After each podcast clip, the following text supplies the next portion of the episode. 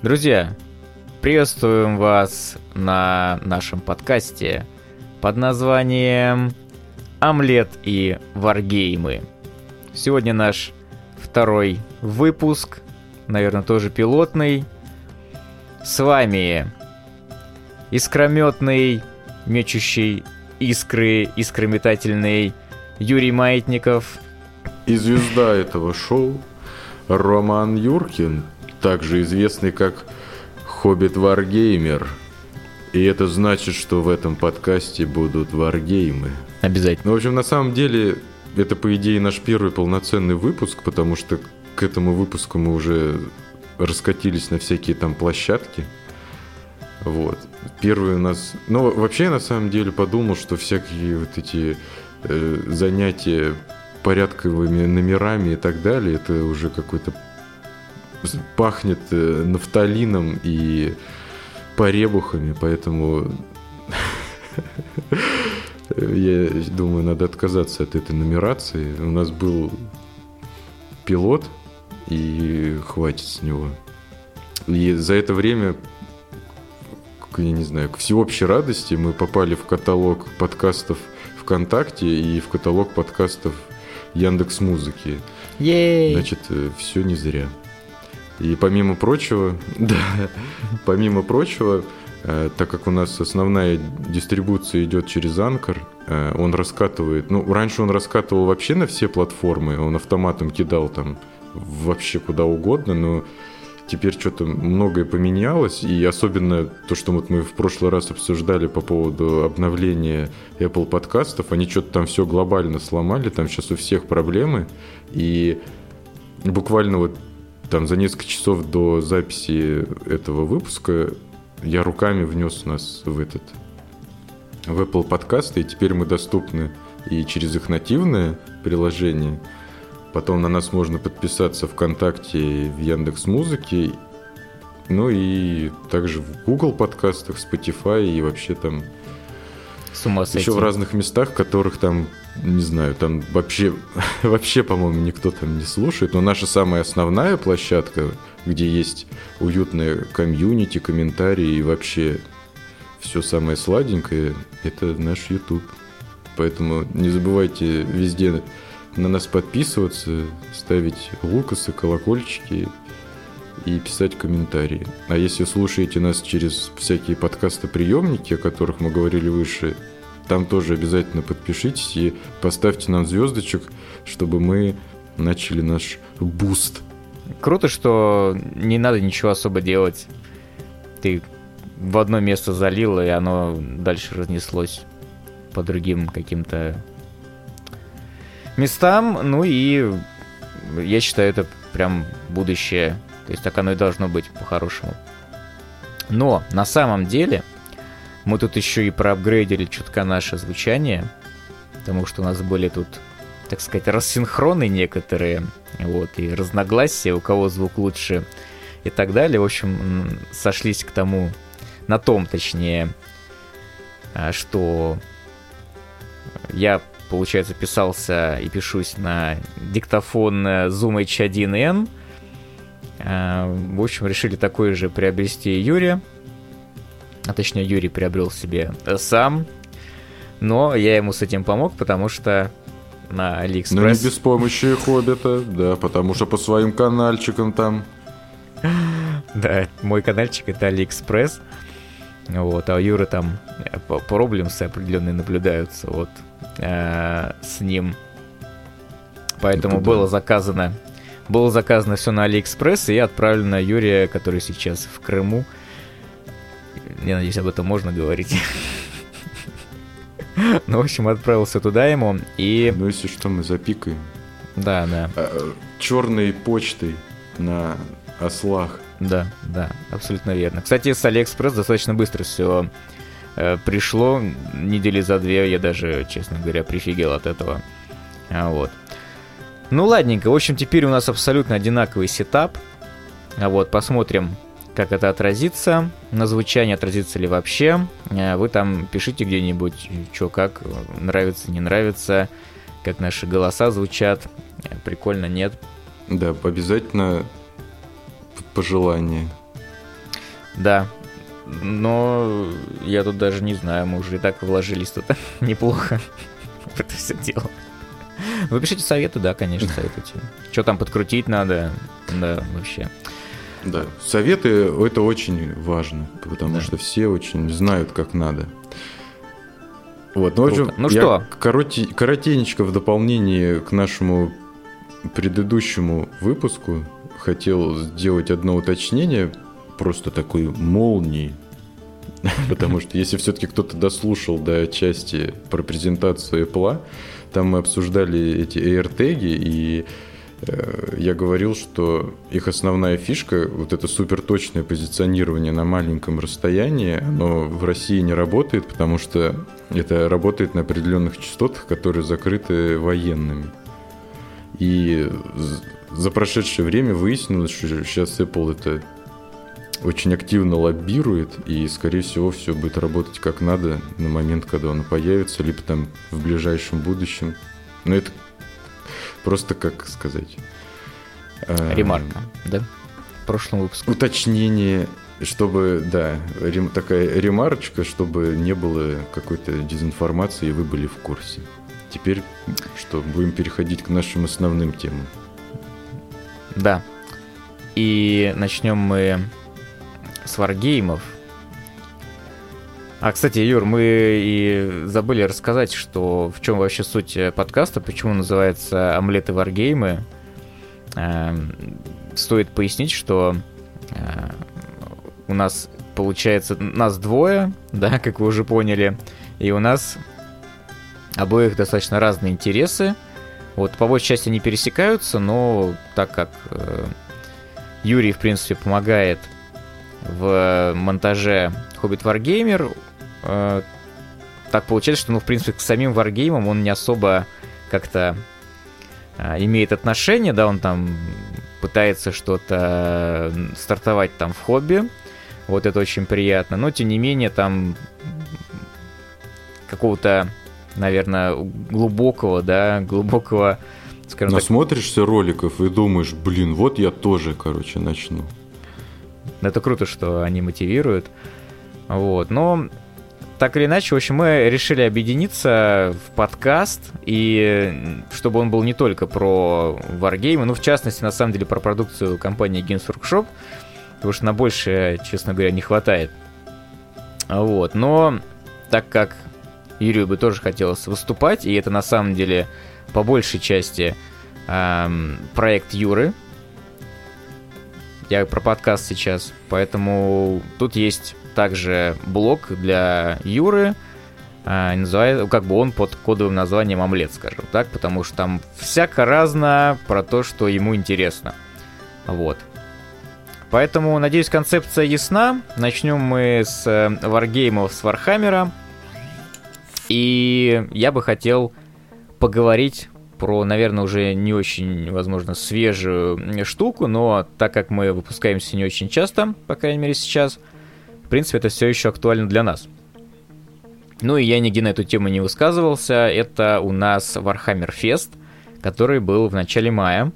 Проходил он с 3 по 8 мая. Когда у нас был в разгаре были шашлычные, шашлычные выходные Шашлычная кома. Точно, да. Третьего она только начиналась, да, восьмой все потихонечку выходили. Но, в общем, что такое Warhammer Fest, я думаю, стоит уточнить. Warhammer Fest это ежегодное событие, в котором Games Workshop, компания, да, она свои новинки анонсируют, плюс происходит какая-то движуха. Она просто происходила раньше физически, но из-за ковида в 2020-2021 году это все происходит э, онлайн, ну и там сидят, в общем, э, два чувака обычно, которые просто, э, ну, показывают, значит, ролики, потом показывают минички, потом все это дело падает на основной канал, э, пардон, сайт Warhammer Community называется, там, где все у нас происходят анонсы новинок Games Workshop, ну и всякое такое. В общем, это новостной такой ресурс. В общем, а, проходил он, как я уже говорил, с 3 по 8 мая. А, и я не буду про него полностью рассказывать, что там было, но, тем не менее, я бы хотел озвучить вещи, которые понравились лично мне, которые я буду ждать, ну или, по крайней мере, которые какой-то, в принципе, а, отклик у меня в душе нашли. Я скажу так, как бы, на самом деле, все, что было показано э, Games Workshop, мега круто. То есть оно показывает, что Warhammer, он цветет и пахнет, развивается, там как, постоянно куча каких-то новых идей, вот, новые миниатюры, под существующие игры выходят новые правила, дополнения и прочее. Вот. Но это как бы будет такой топ моих э, вещей. Я не знаю, то, сколько там в этом топе позиций, но тени это прям самое-самое э, клевое для меня. Итак, начну я с первого дня. И первым, на первый день нам показали фракцию вампиров. А, там еще были хаоситы, если я не ошибаюсь, какой-то новый бог там вышел. Но как бы там а, это все, э, ну, там, про хаоситов это мне не очень, а вот вампиры мне понравились тем, что вышла новая такая фракция была анонсирована. Вампиры, которые у которых лидеры, они такие какие-то пол... какие-то химеры, в общем. Это половина торса, верхняя часть — это тело вампира, а все, что ниже, начинается как бы вырастает в шею такого вот э, создания типа эм, варгейста или, ну, в общем, летучие мыши а некого такого небольшого дракона с хвостом, в общем, что-то такое. На самом деле такая Э, концепт не нов, как бы люди уже откопали карточки из э, Magic the Gathering, по-моему, там годов 90-х, где есть такой э, тоже арт с таким вот вампиром, каким-то химероподобным, вот, но тем не менее, тем не менее, это круто, что э, компания идет на такие эксперименты, какой-то стороны, потому что дизайн можно кому-то нравится, кому-то не нравится, то есть здесь прям нельзя сказать, что на 100% он всем прям зайдет, но и как бы сама фракция, которая называется эм, «Вампиры династии Авенгории», она получается такой достаточно ну, уникальный, да, если не знаю, что, как бы, если думаю, что это как бы какой-то такой прям новаторский концепт от ГВ, то как бы она получается очень даже такой эм, уникальный. Поэтому э, это то, что касается дня один. Там еще были показаны вот эти вот оборотни, оборотни вампира, о которых я, честно говоря, ничего не знаю. Ну, кроме того, что они, в принципе, впервые появились в настольной игре Cursed City, да, который у нас, про которую мы говорили по-моему, также в предыдущем выпуске, если я не ошибаюсь. Но распаковочка есть на канале Hobbit Wargamer, поэтому посмотрите. Интересная штука. А, ну а мы переходим к дню 2. День 2 у нас был полон сестер битвы. Показали очень много новых миниатюр. Я про все не буду говорить, лишь про то, что мне прям понравилось. А понравилось мне, по сути, прям очень-очень, э, это был э, танк-кастигатор. И я был очень рад увидеть, наконец, танк для какой-то имперской фракции на гусеницах.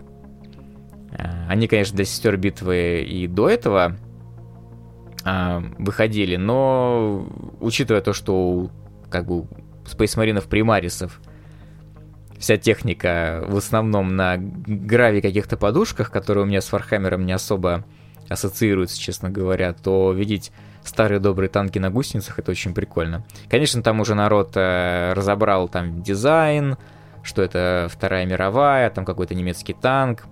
Я сейчас не скажу какой, но мне как бы дизайн заходит, он такой угловатый, но при этом э, он с какими-то э, символикой э, Adeptus Sororitas, да, сестрами битвы. Естественно, там есть жаровни, факелы, в общем, э, такие вот э, статуи там еще, кстати, есть, присутствуют, различные украшения. Ну, в общем, а в целом он достаточно брутальный такой. То есть он прям вот под сестер битвы а, сделан дизайн и вполне себе, он вроде как и, и новый, но в то же время в духе именно старой Вахи, которая мне очень нравится. Вот, это что касается второго дня, я тут, э, мне тут, наверное, сказать больше нечего. День третий у нас, э, там он начался с того, что показали, ну вообще день был посвящен Black Library, да, а предыдущие дни, соответственно, день первый был у нас э, Age of Sigmar, второй день у нас Warhammer 40 тысяч, третий день Black Library. И здесь в честь цикла «Призраки Гаунта» Дэна Эбнета, такого писателя, у нас выходит новый, э, ну, скажем так, переиздание отряда вот этого комиссара Гаунта. Ну, вкратце, комиссар Гаунт, он является одним из основных персонажей различных циклов ГВ, наравне с э, комиссаром Кайном, например, с тем же Улирием, Урире и... Черт, не смог. Урили, Уриелем Уриель. Вентрисом. Уэнтрис. Уэнтрисом, да, ужасно. Ам, да, и прочими другими а, героями. И я, честно говоря, читал про призраков Гаунта. По-моему, я больше одной книжки не осилил. А, Но книги про Вахи, они такие, они мне, честно говоря, редко заходят.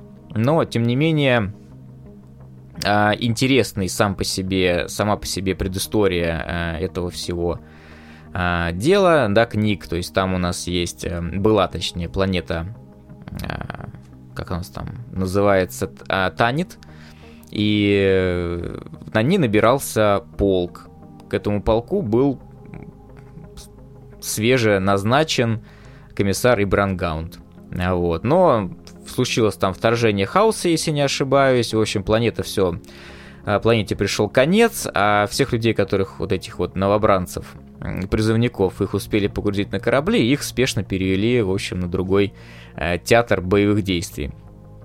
Ну и, в общем, в книгах там описывается, как там этот комиссар, он, собственно, с ними там, с этими таницами поладил. Таницы, они... а У них такая фишечка, это... а, Они все в камуфляже, они такие скрытные ребята. А, Вот, мастера засад и, в общем, э, различных э, партизанской, скажем так, тактики. Вот. И собственно, нас в скором будущем ожидает э, переизданный отряд э, Ибрама Гаунта. Выглядит он как бы и свеже, в то же время как-то по олдскульному, вполне себе. И, ну, моя хотеть, как говорится, прям очень-очень, э, по крайней мере, для коллекции. Понятное дело, что это, наверное, больше на полку. Эм, да, отряд, но тем не менее а, классно, что имперской гвардии так, иначе, каки- так или иначе какие-то новые миниатюры подгоняют, потому что этого на самом деле очень мало. У нас а, в последнее время были только разные лимитные а, лимитные миниатюры, которые либо приурочивались там к открытию новых магазинов, либо были выпущены компании для поддержания, наоборот, магазинов, чтобы они их продавали там я не знаю, по какой угодно цене. Вот. И миниатюры эти продаются они по, спе- по спекулятивным ценам, там в районе, не знаю, 10 тысяч рублей сейчас, наверное. Может больше, может чуть меньше. А это, эта коробка, да, с э, призраками Гаунта, она будет у нас вроде как, эм, но она не будет какой-то лимитированной или, в общем, да, будет продаваться там, где продается все остальное. Вот, и это очень хорошо. Принципе, про... Это у нас третий день, да? Про третий день, наверное, все у меня. Подождите, нет, там было что-то еще. А, ну там еще были а, прикольные штуки. Там будут выпущены такие лимитированные комплекты с книжками. Вот, в них будет как ГВ это любит различные там жетончики, какие-то значки, коробочки металлические, вообще что-то такое. Мне, кстати, интересно, это будет оно только будет продаваться или уже, уже было раскуплено? Да, на самом деле очень прикольно выглядит. Это как раз э, тоже, по-моему, там будет книга из цикла а, называется Винкула Insurgency. Я не знаю, как это, честно говоря, по-русски, и переводилась ли эта книга вообще, но она, судя по всему, там видно, что там Дэн Эбнет внизу написано у книжки, поэтому это, скорее всего, новелла. И плюс еще книжечка с картами, символикой и э, полковыми различными эмблемами, вот именно Таницкого первого и единственного. Да, первый и единственный полк, потому что он был единственный набран, и все, потом уже Таницев больше набирать было и неткуда, собственно. Вот. А, все это выглядит очень прикольно. А, хотелось бы урвать, может быть, если это будет стоить какую-то адекватную стоимость, э, попытаться урвать в день продаж, точнее, в, в первые несколько минут. Эм, вот. И что еще понравилось, то, что продолжают выходить книжки из э, э, цикла Warhammer Crime. Я, честно говоря, ни одной не читал, но я их не осуждаю, как говорится. Мне нравится, что помимо, так сказать, болтер-порно, есть еще книги из, э, ну, а детективного жанра. Но, опять же, мне стоит ознакомиться, поэтому я тут не могу сказать, э, э, настолько ли отсутствует там бол- болтер-порно. Но я им не могу сказать, что болтер-порно это вообще плохо, честно говоря, да, эм, как бы а тут... Каждому свое. На самом деле эти книжки, ну вообще по, Warhammer 40 тысяч, в частности, они писались, пишутся и будут писаться, и замечательно продаются, люди их читают, в общем. Вот так вот. А, четвертый день у нас это различные коробочные, так сказать, игры. А, это настолки, наверное, больше от ГВ. Это, конечно, все еще Wargame, это скирвиш Wargame некоторые, вот, например, эм, Warhammer Underworlds, ну, это настольная игра с миниатюрами, по сути, Некромунда у нас Skirmish Wargame, и Aeronautica Imperialis это тоже, по сути, Skirmish Wargame. И здесь, наверное, и у меня нашло отклик, и шуму, шуму больше всего наделала банда идонетов, это такие э, морские, скажем так, эльфы, то есть они прям с глубины а, с глубины океана. И сражаются они там на суше. Я, честно говоря, про них а, мало знаю. Это такая одна из новых фракций, да, когда у нас не стало старого мира Вархаммера, фэнтези, у нас появился Age of Sigmar, и она, вот эта вот раса была одной из первых, то есть это такая... Uh, Games Workshop пытаются либо переосмыслить, либо сказать какое-то новое слово в, вообще в расах фэнтези, скажем так, да, там у нас есть летающий гном, у нас есть подводные эльфы, у нас есть, э, ну, сейчас, честно говоря, не вспомню, есть разные, а, вот эти вот появились еще эльфы типа высшие, но на самом деле они больше на каких-то похожи э, высокогорных, как будто они смесь, не знаю, Эм, какой-то японской, да, азиатской какой-то мифологии и стиля, плюс еще что-то. В общем, э, экспериментирует, это прикольно. И, собственно, здесь у нас э, больше всего шума наделали, э, ну, в банде обычно, как обычно, несколько персонажей, и среди этих персонажей здесь есть рыба и есть краб. Ну, если рыба, она как бы, ну, окей, то краб, он очень всем понравился, и люди там стали писать, что типа хочу, хочу банду крабов там, или хочу, в общем, там, не знаю, армию крабов. В общем, краб всем понравился, он такой здоровый, шипастый, в общем, прикольный. Поэтому мне тоже понравился краб. И, ну, банда, конечно, у нас тоже на канале будет, мы ее посмотрим, там, в общем, все как обычно, а, как вы это любите.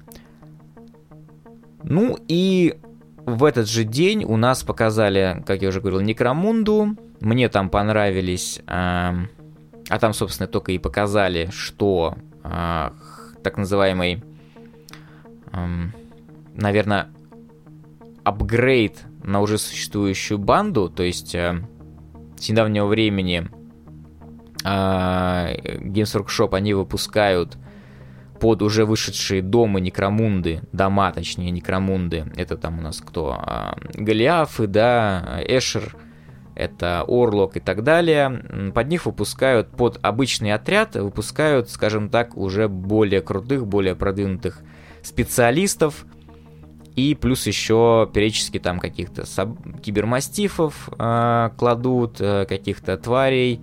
Э, в общем, интересно, дошла, э, дошла, в общем, очередь и до дома, э, дома Делак. Это у нас дом такой очень скрытный. Они такие ребята в кожаных, в кожаных плащах с высокими воротниками. Э, такой киберпанк прям по стилистике, не знаю, матрица, не матрица, но вообще что-то такое. И миниатюры классные, они прям очень крипово выглядят, э, очень динамичные, и классно, что э, выпустили также, точнее выпустят, да, будет в продаже какой-то психотерический червь и, или что-то такое, ну, в общем, как называется, психотерик Вирмс и э, Piscen Specters. Э, это, в общем, какие-то твари, э, я не знаю, в общем, какая-то биомеханика, судя по виду, но она выглядит очень прям круто, уникально и прям, прям интересно, что это, что это вообще такое. Я, честно говоря, про это вообще... Про дом Делак я не особо в курсе, но, тем не менее, выглядят миниатюры очень прикольно, прям даже хочется, но, скорее всего, не может. Вот, в общем, э, в этот же день у нас были выпущены точнее, анонсированные, анонсирована новая коробка Aeronautica Imperialis, это клево, но, скорее всего, покупать я ее не буду, так как там фракция Эльдар и э, Space Маринов. Вот, не то, чтобы мне эти фракции не нравились, но я просто понимаю, что это уже будет просто перебор лично для моей коллекции. Вот, но там э, всем очень понравился, и мне в частности, Thunderhawk. Thunderhawk это у нас самолет э, знаковый для космодесанта, и он как бы, он такой мемный на самом деле самолет, так как э, он существует на данный момент, по-моему, только в виде металлической миниатюры, которая стоит очень много денег и которая выпускалась только там, по-моему, в 90-х. В общем, это одна из, по-моему, самых тяжелых миниатюр компании Gensruck Shop вообще. А, это был как бы лимитированный, какой-то премиальный такой, даже в, в деревянной коробке он э, поставлялся. В общем, самолет мимасный, и когда сказали то, что анонсировали Thunderhawk, оказалось, что этот Thunderhawk у нас маленький такой из Aeronautica Imperialis, потому что там масштаб еще меньше, чем а, в Архамере. Вот, сильно меньше. Поэтому вот так вот. Но тем не менее он все же будет. Эм, и да, вот так вот. Переходим мы к дню какому? Получается, э, день у нас Пятому. пятый, да, спасибо. А, на пятый день у нас а, это день а, 40 тонника опять, и нам показали новую фракцию орков, которые называются Beast Snага. Это такие ребята на верхом на... Как они у нас называются-то? А, на сквигах. А, и причем они еще... Какие-то... Они, короче, похожи... Они, они такие дикари. Да, они дикари, и... Но самое прикольное, что они э, такие на... Как это называется? На аугментике.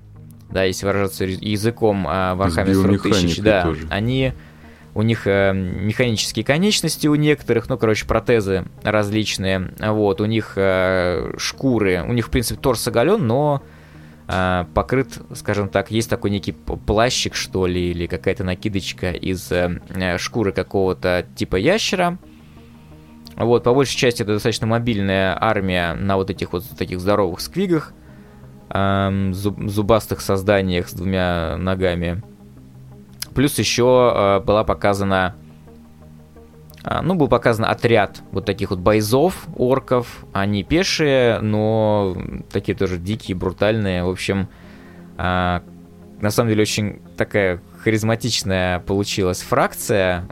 Вроде как и новая, да, получается, такой фракции не было. И вроде как для старых игроков за орков тоже будет что-то, мне кажется, по конверсить или, в общем, э, я думаю, что можно будет разобрать этот набор на запчасти и, в общем, как-то обновить своих бойцов. Хотя у игроков за орков у них там, не знаю, их сотни, наверное. Вот. Но те, кто новые вкатываются, может быть, тоже, да, что-то, что-то да. Либо сразу с этой фракции можно будет вкатываться в, за орков. Ну и помимо вот этих вот ребят, еще будет новая миниатюра э, Варбоса. Э, он такой, блин, ну, мне, честно говоря, захотелось вот просто в коллекцию такую миниатюру, потому что это здоровый, здоровый орк, полностью закованный в броню. У него огромный топор, и у него еще сверху сидит Гречин с, с пулеметом, или как они там называются, бигшута. В общем, ну и миниатюра достаточно такая динамическая, хоть вроде как и... Эм, но она прям полна энергии, такая по, по орочи, скажем так. В общем, и, короче, такая вишенка на торте этого дня, э, тот э, э, анонс, от которого бомбануло, наверное, у подавляющей части игроков за имперскую гвардию. Это, в общем, сначала показали картинку, вроде как на ней новая тактичка. Э, ой, пардон, какая тактичка? Э, ну, в общем, отряд. Отряд имперской гвардии. Э, и потом оказалось, на самом деле, что нас ожидает, а нас, это я как бы тоже игрок за, и, ну, по крайней мере, коллекционер точно, Astra Militarum имперской гвардии, и это такая будет рамка, спруйка, с апгрейдами. А апгрейды включают в себя э, головы, их тут 25 штук разных. А, входят в них тут и, и головы в шлемах, и без шлемов. С разными прическами, мужские и женские. В общем, а, и в противогазах, и, в общем, такие ветеранские, а-ля Вьетнам э, стиль, да, вот этот вьетнамский, типа там какие-то карты, например, к шлему там угу. прикручены. В общем, эм, плюс еще к, к этому будет э, также оружие. Оружие специальное, которого ну, нет, естественно, в классическом отряде. Э, это там мильта, снайперская винтовка, плазма, болт-пистолет, плазма-пистолет, силовой меч и болтер. Эм, в общем, в чем здесь, э, как бы, почему бомбануло-то, собственно, у игроков за имперскую гвардию? А потому что, в принципе, подавляющему большинству моделей имперской гвардии, ну, наверное, лет так 20. И вот этой вот, вот этому вот отряду, да, коробочки из 10 гвардейцев, как раз, наверное, уже лет 20 и стукнуло. Вот, поэтому Самый, наверное, популярный комментарий это «Спасибо, ГВ, я 20 лет ждал, чтобы э, вы мне выпустили здесь вот такой вот, такой вот апгрейд, скажем так». Да. Э, вы мне выпустили набор из 25 голов, э, ну и, в общем, э, типа там, выражение типа там «плевок в душу», и, в общем, все такое. В общем, люди, люди, много очень людей обиделось. А, я, честно говоря, не обиделся, а, по той причине, что у меня достаточно много и так собрано а, моделей. И если бы мне сказали, вот тебе еще, не знаю, энное количество наборов для твоей фракции, давай покупай, я бы, конечно, офигел бы, честно говоря. Я этого очень сильно боюсь, на самом деле, чтобы что-то новое начало выходить под имперскую гвардию. Но, тем не менее, окей, я могу, конечно, тоже понять людей, я могу понять, наверное, новичков, которые приходят и которые там хотят собирать э, Astra Militarum и Г. И у них такой вот набор, который, наверное, уже не очень подходит, да, под э, э, критерий современного Вархаммера, да, он там э, чуть хуже отлит, вот, э, чуть больше облоя там, в общем, э, и, может быть, миниатюры уже не такие, не такие красивые, как э, современные. Вот, в общем, ну, мне в целом понравилось, я эту штучку буду ждать, как вариант соберу себе каких-нибудь новых гвардейцев, какой-нибудь отряд ветеранов или что-нибудь такое, в общем, Э, мне понравилось. И переходим, в общем, к последнему дню. Я тут, на самом деле, всего несколько слов скажу. День этот был посвящен а, а, ну, Age of Sigmar, да, AOS. И здесь показали нам новых штормкастов. Э, они в целом прикольные, но мне понравился вот тут у них лидер, какая-то безумная воительница, которая забыла, кто она вообще такая, настолько много она перерождалась благодаря силе бога Сигмара, да, и она, собственно, такая вот ангелоподобная такая фигура, у нее сзади крылья, а у меня, честно говоря, слабость перед а, вот такими вот, вообще в целом перед ангелами, а, перед какими-то ангельскими миниатюрами или артами, мне это очень нравится, какой-то есть в душе у меня отклик, скажем так, и мне миниатюра понравилась, естественно, в коллекции у меня ее не будет, э, но э, чем черт не шутит. В общем, прикольная, классная, да, минька. И понравились мне из линейки новых штормкастов, понравились такие здоровые мужики, закованные прям, наверное, в самую самую тяжелую броню, у них щиты, какие-то молоты тоже. Ну, выглядят они, честно говоря, ну, как бы в духе, естественно, э, штурмкастов э, старых добрых, но, тем не менее, э, как-то чутка по-новому, и мне прям брутальный такой образ понравился. Вот. Я не заснул. Было очень интересно. Я параллельно же все смотрел, я листал картинки. Но мне понравились еще, ну, естественно, эти сигмариты. Угу. Ну, мы их с тобой уже обсуждали. И вот эти новые супер толстые дядьки прям вообще. Да, да, вот так. И вот эта вот фракция вампиров, у которых, ну, э, как сказать, ну, наверное, чтобы словами описать это, если представлять вот эту какую-то типичную вампирскую тварь, и у нее вместо головы еще целое полноценное туловище да, с руками. вампира еще прикручено. Вот такие штуки. Ну, я что-то по поводу то, что было в Мэджике, такого не помню, поэтому я для меня это прям какой-то совсем новый образ. Очень прикольно. Рад, что ты оценил. Да, отстрелялся. Я в своей части хотел рассказать э, про свой новый, э, свое новое увлечение. Это походы. Но это сложно назвать увлечением. Я просто давно хотел испытать себя – и вот запланировал себе такую штуку, как э, одиночный поход. И плюс еще это совмещено с тем, что мы сейчас э, на отдыхе. И здесь природа позволяет сходить в какое-то красивое место, а не так, чтобы по болотам круги наяривать. Вот, в общем, я Э, какое-то время смотрел, подбирал маршрут, ну, и с учетом там дислокации, где мы находимся, вариантом, куда идти, я выбрал этот большой маршрут называется Большая Севастопольская тропа. Его там относительно недавно, э, ну как бы можно сказать, оборудовали, но я еще отдельно расскажу по поводу его, в каком состоянии там все находится. Вот. Я, как бы сказать, вообще не походник, там, на грушинских фестивалях не бывал. И встречал там людей на маршруте и, и, и, и понял, что посра... они там, не знаю, Просто, короче, я, наверное, на фоне них выглядел как какой-то парень в шортиках с рюкзачком, который не понимает, что он делает.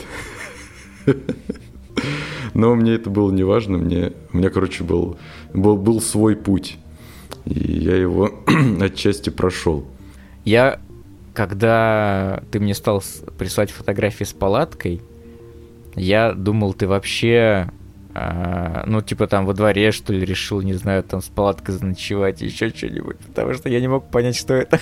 Для меня ну, реально поход это такая штука, и у меня, и у меня как бы ты не особо ассоциировался с такими вещами, поэтому ты меня так в хорошем смысле шокировал, вот, и, ну, ты рассказывай дальше про свои эти там... Я, в общем, собрался в такой вариант похода, ну, там же они бывают очень разные, можно там идти большой компанией, там, нам на один день, на много дней, и там например, люди приходят в какое-то одно место, там разбивают лагерь несколько дней там живут. Или, и, либо там и, идут тоже в многодневный поход.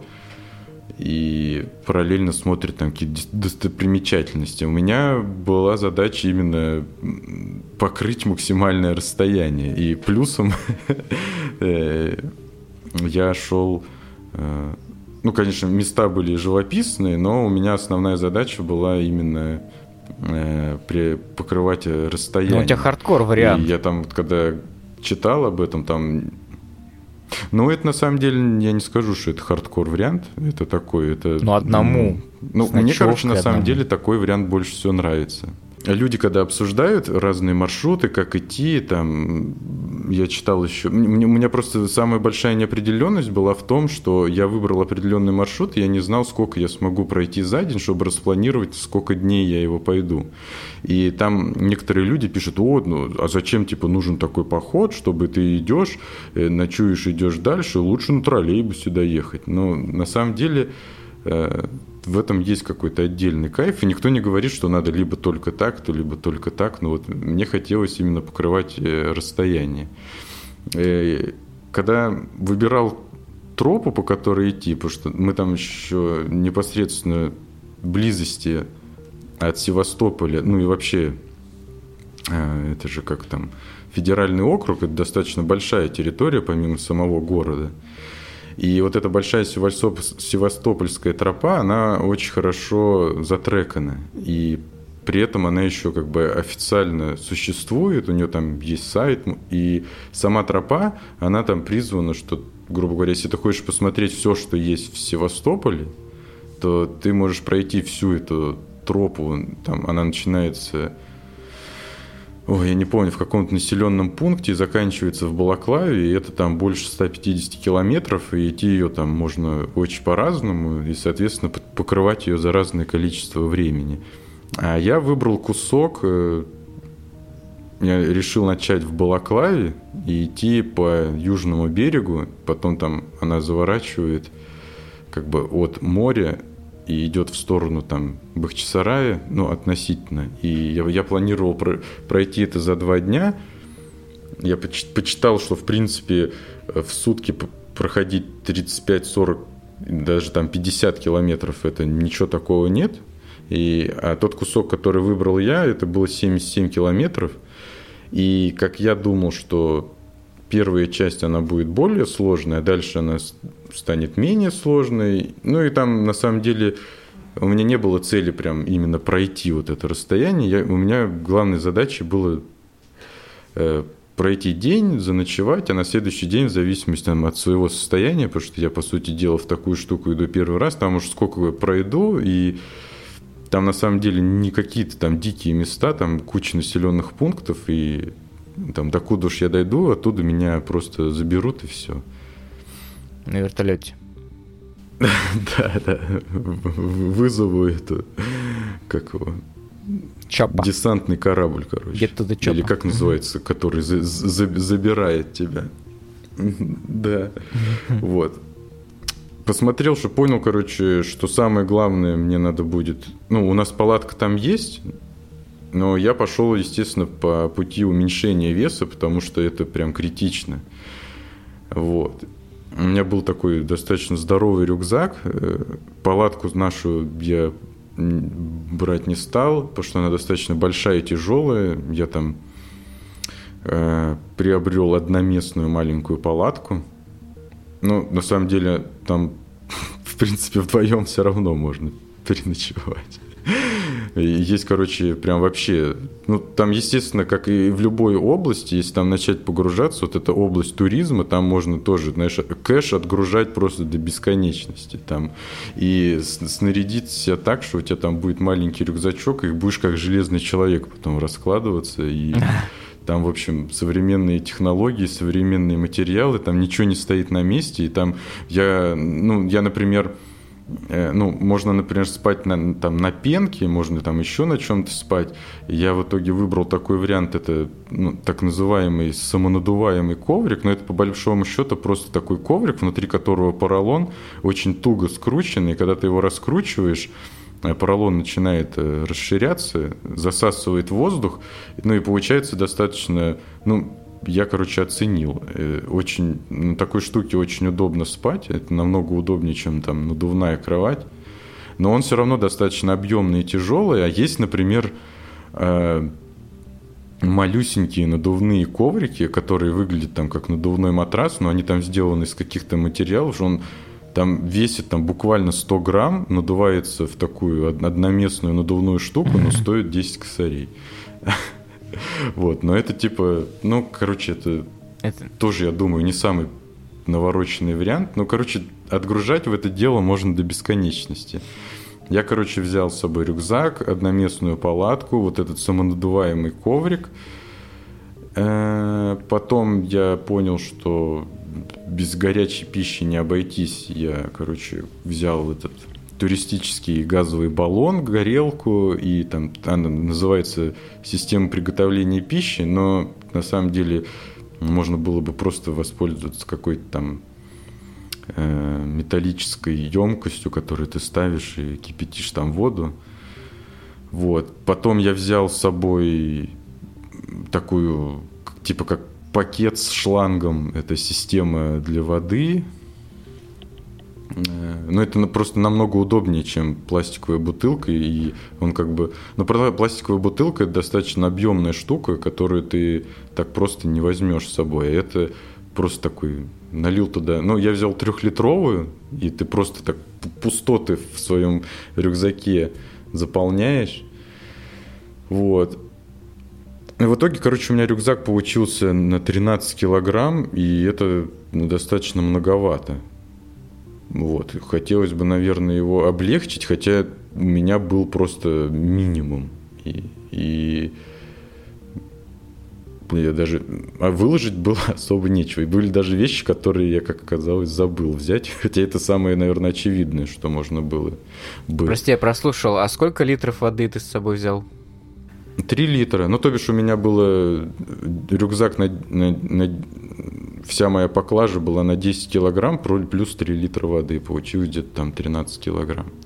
Ну, я, естественно, там взял пауэрбанк, не брал принципиально фотоаппарат, там еще что-то, потому что, во-первых, он э, весит, во-вторых, он бы меня отвлекал. У меня была все-таки такая, знаешь, отшельническая штука наедине с собой, mm-hmm. чтобы ни на что не отвлекаться. Вот. И, соответственно, выбрал я часть вот этого маршрута Большой Севастопольской тропы. Только, по идее, она, она в Балаклаве заканчивается, но я начал с Балаклавы. Вот, меня Альбина отвезла туда на машине с утра, где-то к 6 утра. Вот. Я десантировался и пошел. Начало маршрута там как сказать, в начале вот этой Балаклавской бухты, там рядом с Генуэзской крепостью, по-моему, так она называется, если кто в курсе, там она берет свое начало, и э, я еще параллельно, у меня было приложение на телефоне там, ну, они там есть разные, но самое удобное, как мне, для меня, по крайней мере, называется All Trails, там, и в том числе там сразу был уже этот размеченный маршрут, Плюс еще там была прикольная функция, что можно было включить, как там называется, Lifeline, что ли, и добавить контакты и отправить им ссылку, и люди могут смотреть, как ты идешь, и ты можешь им там всякие сообщения отправлять. Типа, что у меня все хорошо, типа, двигаюсь по маршруту дальше. Не, ну это классная штука. Я оценил. Вот. И ну, она, в общем, еще помогает не сбиться, вот. И как бы маршрут начинается, там в самом начале такая типа будка, беседка, тире с какой-то общей информацией. Э, и, как оказалось, там ты нигде не отмечаешься, никто не знает, что ты идешь по маршруту, хотя что-то я читал, что по идее такое есть. Но при этом маршрут достаточно популярный, и он как бы видно, что за ним как бы там есть люди, которые за ним смотрят. Не знаю, это сотрудники маршрута или просто люди, которые этим занимаются. Э, там, но не, это не суть важно.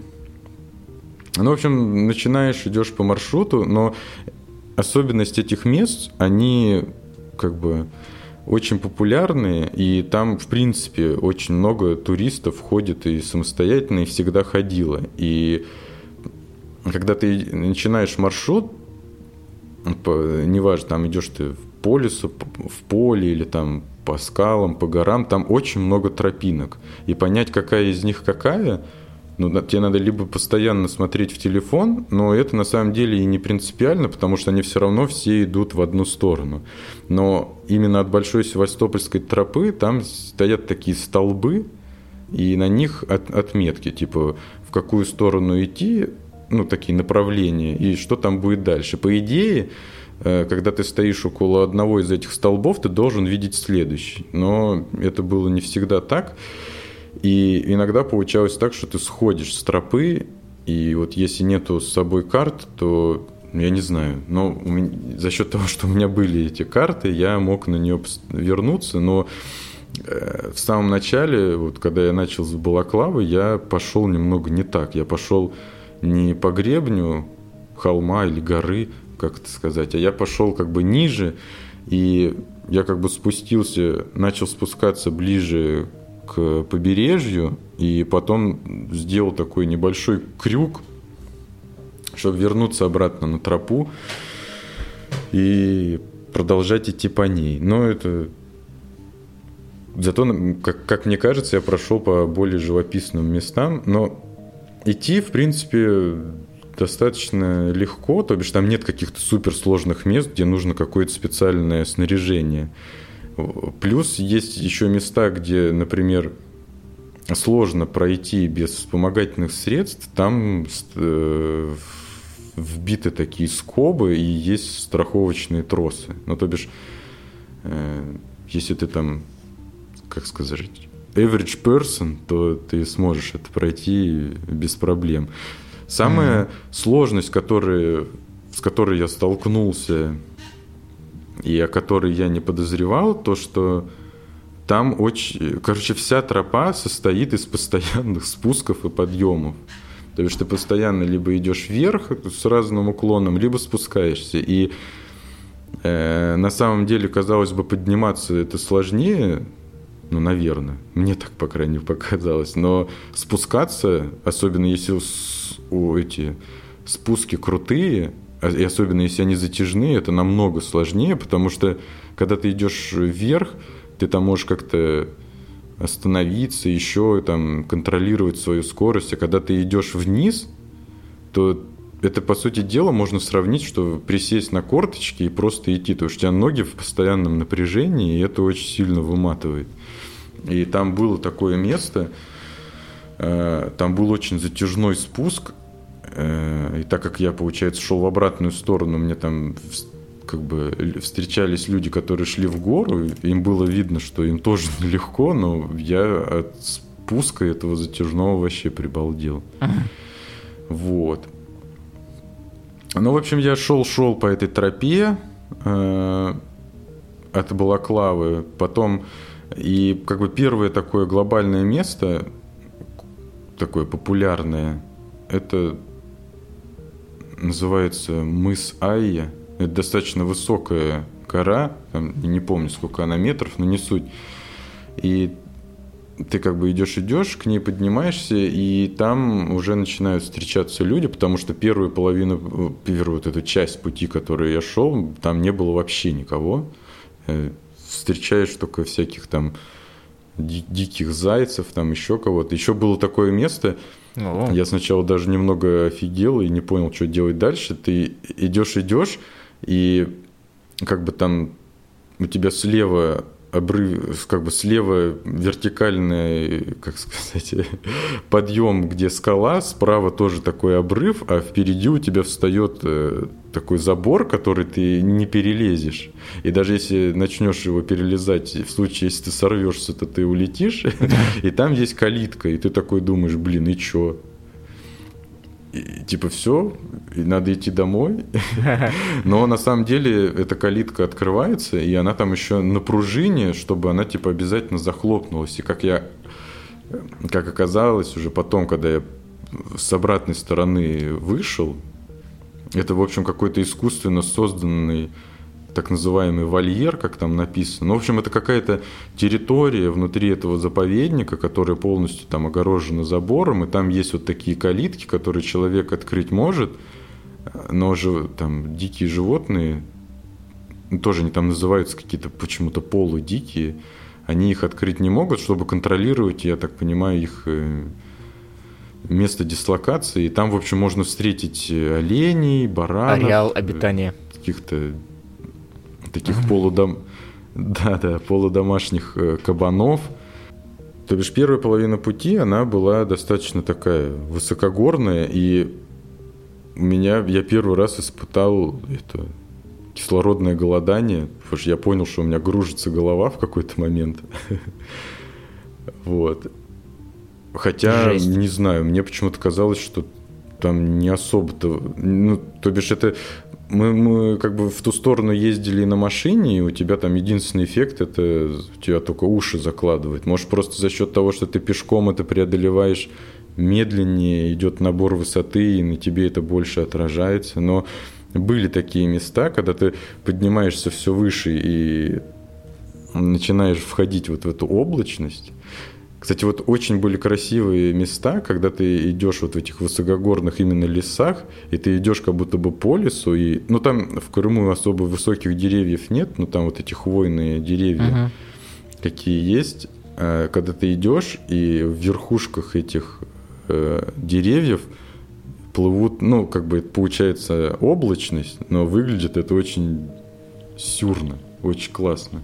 Плюс сейчас еще э, там все в цветах, все сейчас все цветет, и ты идешь по лесу, везде какие-то цветочки растут. Ну, в общем, такие сказочные, фантазийные леса, очень разнообразные. И вот действительно, что ландшафт, он, короче, постоянно меняется, он все время разный, и то бишь ты идешь там и по скалам, и по горам, и по лесам, и по степи, и по полям. И горы тоже там разные, с растительностью, без. В общем, в этом плане очень круто. Как будто идешь по карточкам Magic the Gathering, да? Да, да, по, по лендам, короче, путешествуешь, и все это за один день. Вот. И я, в общем, шел, шел, шел. И с чем я вот сталкивался, что было когда ты поднимаешься вверх, там холодно, особенно когда входишь в эти облака. И это тоже такое необычное ощущение, ты поднимаешься вверх, там облачность и ощущение, как будто туман, и становится холодно. Потом ты спускаешься ниже, там светит солнце, и там становится жарко, и тебе приходится еще постоянно переодеваться. Ага. И у меня еще был не очень удобный рюкзак, в том плане, что мне, например, чтобы попить воды или переодеться, э, ну, в общем, он такой не очень много карманов, которые в доступе, и приходилось его постоянно снимать, чтобы что-то сделать. Вот. Но я вообще старался особо не останавливаться, чтобы не расслабляться. Вот. Э, по дороге там встречал людей в этих в специальных костюмах, специально, с специальными баллонами за спинами, которые ходят и обрабатывают там все от клещей. Mm-hmm. Так что... Но при этом очень много клещей. Mm-hmm. Я просто охренел. Э, как раз когда я ставил палатку, э, я обнаружил, короче, трех клещей, ну, которые там один ползал у меня по ноге, один еще где-то, а потом, когда я поднял с травы этот коврик, он просто кишил какими-то клещевыми детенышами. Жесть. Но я очень внимательно себя смотрел, и в, пала... и в палатку, короче, я залезал так, знаешь, типа... Ну, короче, я старался герметично туда попасть, э, и потом там дома тоже проверялся несколько раз что вроде все нормально. Вот. И как бы, чтобы не размазываться по древку, или как там говорится. По а, конве. Первую остановку, да, первую остановку, ну такую глобальную, где-то чуть меньше часа, я сделал, пройдя где-то, наверное, половину может даже чуть меньше от того, что я прошел. И я там, э, значит, расчехлился, достал свой этот котелок И в этот момент я понял, что я не взял ни ложку, ничего, поэтому я сделал себе японские палочки из веточки. Вот, и потом я еще совершил тоже э, одну ошибку, но теперь-то я знаю, что так лучше не делать. Я, короче, в этой системе приготовления пищи сварил себе лапшу и понял, что надо либо кипятить воду и ее в чем-то потом заливать отдельно, э, либо брать с собой моющее средство, потому что потом, когда я себе веч- вечерком варил чай, он у меня был тоже со вкусом доширака. Вот как раз это вопрос, который меня волновал, как там вообще все это дело мыть? Не, мыть можно без проблем. Плюс еще на этом маршруте как бы очень много встречается мест э, с, как, как сказать, water overfill, там роднички, и ты можешь там спокойно донабрать воды, просто надо следить за этим и как бы, ну, короче, следить за своей водой и следить э, по указателям, когда будет ближайший родник, чтобы не получилось так, что когда у тебя вода закончится, что тебе проще будет, например, там возвращаться, чем идти до следующего. Хотя я там слушал одного мужика, э, типа путешественника, и он такой говорит, ну, у него там тоже задают вопрос по поводу воды как на маршруте с водой. Он такой, ну, знаете, я э, придерживаюсь такого принципа, что человек может э, продержаться три дня без воды, поэтому если мы не домираем воды, ну, ничего страшного, на следующий день наберем воды. Офигенно. Ну да.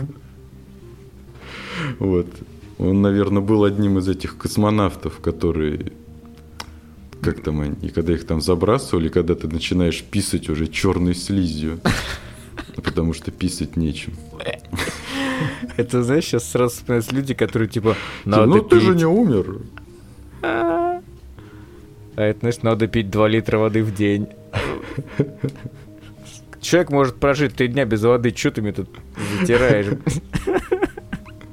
Приготовил я пищу, понял, э, как бы вынес для себя уроки на будущее, что надо либо еду брать такую, которая э, требует только кипяченой воды, либо э, брать с собой моющее средство, потому что даже вот на остановках, где можно добрать воды, там даже губка была. Ну, то бишь там как бы чувствуется, что есть такое комьюнити вот этих людей, и они как бы чувствуются, что они ходят по этим тропам, и там есть всякие такие простейшие вещи для быта, которые оставляют на общак, и все ими, ну и, короче, этим можно воспользоваться, и проблем никакой нет. Плюс еще даже в местах остановок там есть какие-то типа даже какие-то небольшие домики построенные. Ну, знаете, такие как ночлежки. У нас просто это еще не очень э, развито, но, по крайней мере, в эту сторону идут. Но, например, там, как говорят, что это не сравнится там с этими европейскими пешими походами, которые там существуют больше, ну, как бы вот такие вот, как индустрии, они существуют больше ста лет, а так там это типа уже в принципе там люди там испокон веков ходят. И там как бы куда бы ты ни шел, по какой бы ты тропе ни шел, что ты, в принципе, всегда можешь ночевать даже не в палатке. То бишь, если ты не хочешь ночевать в палатке, ты всегда можешь остановиться в каком-то гостевом доме. Если не хочешь... Ну, короче, там настолько уже все это истоптано, что там просто ты как бы э, не преодолеваешь действительность, а выбираешь ту сложность, которую ты хочешь, и идешь по ней. Нормально. Вот. Потом я, короче, продолжил э, свой путь. Э, но я уже понимал, что я уже такой достаточно вымотанный, и, и по крайней мере, если раньше ты, короче, ходишь, ходишь, там гуляешь, то тут ты начинаешь чувствовать свой предел, э, вот. Но, опять же, вот повторюсь, что если бы этот маршрут был не такой большой по перепадам, можно было бы пройти намного больше. Вот. Я в итоге за первый день прошел 32 километра, и довел организм до такого истощения, когда, знаешь, он уже начинает э, придумывать какие-то отмазки, что, знаешь, вот все, надо там позвонить, чтобы тебя забрали там, или еще что-то. Но там главное, короче, закинуться сахарком, и тебя отпустит. Вот, как съесть какую-нибудь шоколадку или какие-нибудь таблетки сахарные. Вот. Еще, наверное, мне, может, не очень повезло с погодой, потому что ночи еще достаточно холодные, но при этом странно я ночевал. Мне было, с одной стороны, тепло, но с другой стороны, меня бил какой-то озноб ночью, но это больше я списываю на истощение. Но это как бы все равно не какие-то экстремальные там вещи. Вот. В итоге я дошел до Байдарских ворот, и там есть очень крутая чебуречная. Я поел чебуреков. Знаем, знаем такую.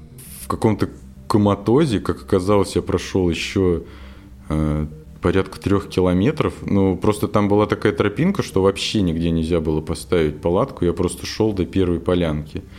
На полянке поставил палатку. Потом э, пришли какие-то советские туристы с Грушинского фестиваля как раз какие-то там деды, не знаю, деды не деды, начали какие-то там шуточки травить.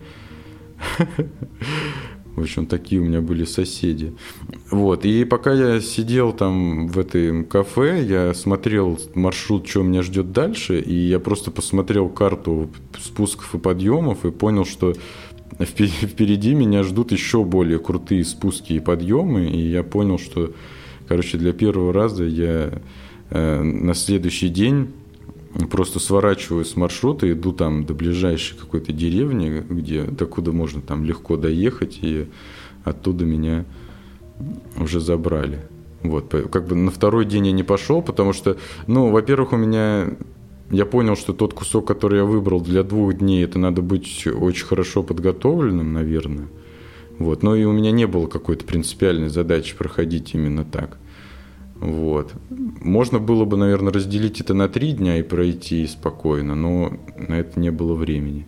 Второй день у тебя должен был идти по восточному, ну, склону, не склону, но, короче, по на востоке Байдарской долины, а Байдарская долина, она же окружена, получается, горами, так получается, ну, как бы в кольце гор. И мы туда просто ездили через нее, когда несколько лет назад, когда к Скельской пещере. И я тогда офигел, какие там на самом деле э, ну, достаточно крутые в целом вот эти вот горы. Э, они, конечно, ну, они достаточно низкие, просто они очень такие лесистые. Э, вот, и, переп и перепады именно вот рельефа тогда я прям, ну, почувствовал. То есть там э, я пытался представить себе, как ты там пойдешь, потому что ты стопудово стал бы пересекать все эти вещи, через которые мы там проезжали. И я так подумал, блин, ну, я забеспокоился, скажем так. Не, ну вообще на самом деле вот эти пешая тропа, она ну, отличается, и там все-таки как бы то место, где я нашел, там ты это проходишь без снаряжения, там как бы просто все зависит от твоей выносливости. И те места, по которым я шел, мы, мы тоже там параллельно ездили на машине, там, где автомобильные дороги, и там это как бы немножко разные ощущения и experience. То есть ты там идешь и идешь. И еще такой момент – то, что тоже не сразу было понятно, вот когда я шел по, по, именно по тропе, она как бы еще так рассчитана, что у нее есть небольшие отвороты на всякие там достопримечательности, там выйти на какой-то мыс с красивым видом или подняться на определенную вершину, которая там самая высокая в этом э, горном хребте. И ты такой думаешь, тебе надо туда идти или нет? И вот у меня было несколько раз, что я прям, как бы, сил уже особо не было, но я понимал, что надо вот идти туда, ты идешь, идешь, идешь, идешь, идешь, поднимаешься в эту гору, и понимаешь, что ты туда поднялся просто, чтобы, по идее, там, если ты идешь группой с экскурсоводом, тебе там что-то расскажут либо там какая-то будет остановка, и потом ты начинаешь с этого спускаться. Хотя мне эти виды и все эти штуки были не важны, я бы мог это, зная заранее, просто обойти. Но какие-то явные вещи я обходил, потому что мне была другая задача. А на какие-то я все-таки вот приходилось тратить силы. В общем, давай подытоживать. Так что вот такое у меня было приключение. Юра, ты мой герой. Я, как бы, несмотря на то, что я очень, как бы, вымотался, но это было такое, знаешь, позитивное выматывание. На следующий день у меня немного побаливали ноги, но самое, э, что было тяжелое, я вообще не мог спускаться именно вниз. Вот это вот движение спуска, типа спуска со ступенек, и еще как-то, и тоже вот под конец дня, когда я шел, я себя реально почувствовал каким-то стариком, потому что ты стоишь, тебе нужно сделать шаг вниз там, например, на 20, на 15 сантиметров, и ты прям каждый раз готовишься к нему, и ты такой, о, о. вот, но э, было все равно очень здорово, и было бы, наверное, прикольно, э, короче, пройти это такой в компании вместе, и, короче, ну, в общем, это классный experience. Можно выбирать, может, какую-нибудь не такую длинную тропу, но мне вот именно нравится в этой штуке вот, может быть, проходить меньше расстояния, но обязательно останавливаться с ночевкой, потому что если вот ты ночуешь в палатке на природе, это как-то, я не знаю, очень, очень прикольное ощущение от этого. Вот. И на следующий день, в общем, я десантировался, меня вернулся там несколько километров обратно и ни о чем не жалею. Вот, можете посмотреть фоточки ВКонтакте или в Инстаграме. И еще оставим в, в описании э, ссылку на трек. Посмотрите, если вам было. Если есть интерес, где я шел. Да, Юр, ты вообще мега, на самом деле, крутой, что один решился на такую на такую затею. И вообще прям реально меня круто шокировал, так и, блин, вообще. Ты у меня прям это... Ну, не то, что вырос в моих глазах, но я тебя открыл с другой стороны, скажем так. Вот, поэтому надо будет как-нибудь вместе замутить, так сказать, какой-то такой этот, э, бо бой-поход какой-нибудь, типа того. Да, я уже, кстати, об этом думал, и есть э, крутой вариант, э, особенно там посередине наших дислокаций. Вот я давно хочу съездить в Тверскую область, там просто очень много всяких крутых мест, и можно будет посмотреть какой-нибудь маршрут – и сходить там. Супер. Ну что, а, будем тогда прощаться с нашими дорогими слушателями. Спасибо, что были с нами все это время. Тем, кто дослушал до этого момента памятник при жизни. И с вами были Юрий Маятников и Рома Юркин, также известный как Хоббит Варгеймер. И в этом выпуске тоже были варгеймы. Друзья, мы желаем удачи и до встречи в новых подкастах. Нам нравится, будем дальше писать. Оставляйте где-нибудь фидбэк. Да, спасибо большое. Не забывайте везде ставить колокольчики, звездочки, потому что сейчас это очень важно. И да, подписывайтесь обязательно на Хоббита Варгеймера в Ютубе, потому что это наша основная площадка. Всем пока!